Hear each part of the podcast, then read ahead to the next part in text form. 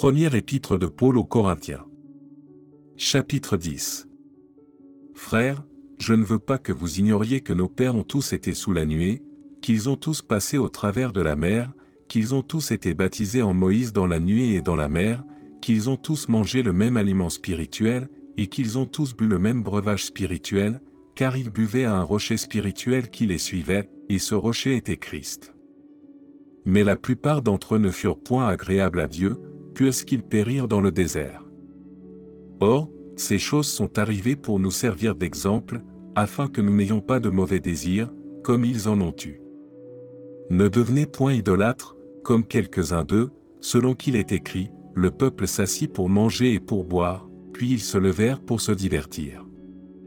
Ne nous livrons point à l'impudicité, comme quelques-uns d'eux s'y livrèrent, de sorte qu'il en tomba vingt-trois mille en un seul jour.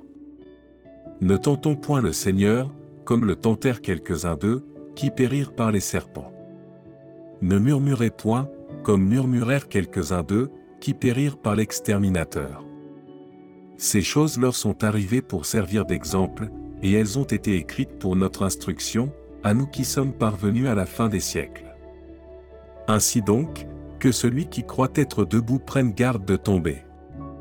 Aucune tentation ne vous est survenue qui n'ait été humaine, et Dieu, qui est fidèle, ne permettra pas que vous soyez tentés au-delà de vos forces, mais avec la tentation il préparera aussi le moyen d'en sortir, afin que vous puissiez la supporter.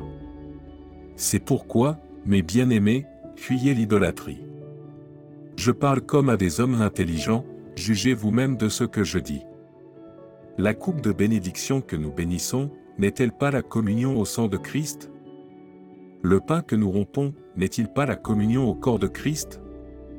Puisqu'il y a un seul pain, nous qui sommes plusieurs, nous formons un seul corps, car nous participons tous à un même pain. Voyez les Israélites selon la chair, ceux qui mangent les victimes ne sont-ils pas en communion avec l'autel? Que dis-je donc? Que la viande sacrifiée aux idoles est quelque chose, ou qu'une idole est quelque chose? Nullement. Je dis que ce qu'on sacrifie, on le sacrifie à des démons, et non à Dieu. Or, je ne veux pas que vous soyez en communion avec les démons. Vous ne pouvez boire la coupe du Seigneur, et la coupe des démons, vous ne pouvez participer à la table du Seigneur, et à la table des démons. Voulons-nous provoquer la jalousie du Seigneur? Sommes-nous plus forts que lui? Tout est permis, mais tout n'est pas utile, tout est permis, mais tout n'édifie pas que personne ne cherche son propre intérêt, mais que chacun cherche celui d'autrui.